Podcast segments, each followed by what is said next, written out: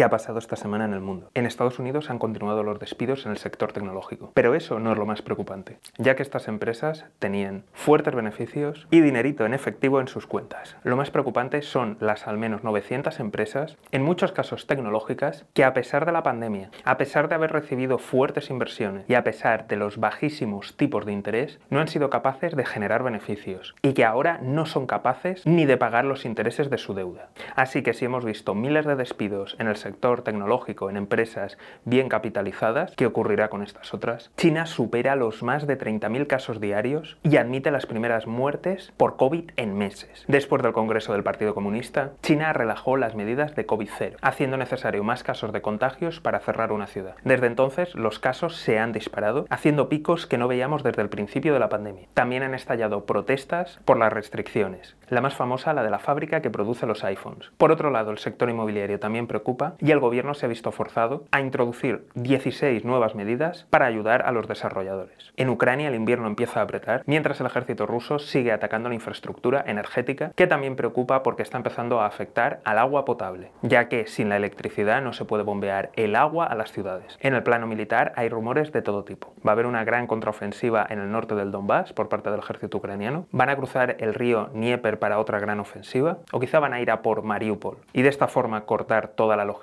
rusa en dos. Por otro lado, en Rusia preocupa la fuga de cerebros, ya que al huir de la movilización masiva, el país ha perdido a mucho de su materia gris. Estamos hablando de científicos, profesores, ingenieros y estudiantes. Y esto es especialmente crítico ahora que tiene cerrado el acceso a algunas tecnologías occidentales y que tiene que empezar a desarrollar alternativas. ¿Cómo lo hará con esta falta de talento? Mientras Turquía sigue moviéndose por el mundo, consiguiendo el acuerdo del grano entre Ucrania y Rusia para que esta materia prima pueda ser exportada a través del Mar Negro, aumentando la venta de armas espacialmente en países africanos y además también está bombardeando posiciones kurdas en Siria y en Irak. Y se rumorea que muy pronto podríamos ver una intervención militar sobre el terreno dentro de Siria. Es decir, que van a invadir otro cachito más de Siria. Y esto es muy peligroso porque en Siria está el régimen de Bashar el-Assad, tropas rusas apoyando a este régimen, zonas autónomas de los kurdos, apoyados por Estados Unidos, milicias iraníes que también apoyan al régimen de Bashar el-Assad y por último Israel que constantemente bombardea y realiza intervenciones contra estas milicias. Mucho cuidado con el polvorín de Siria.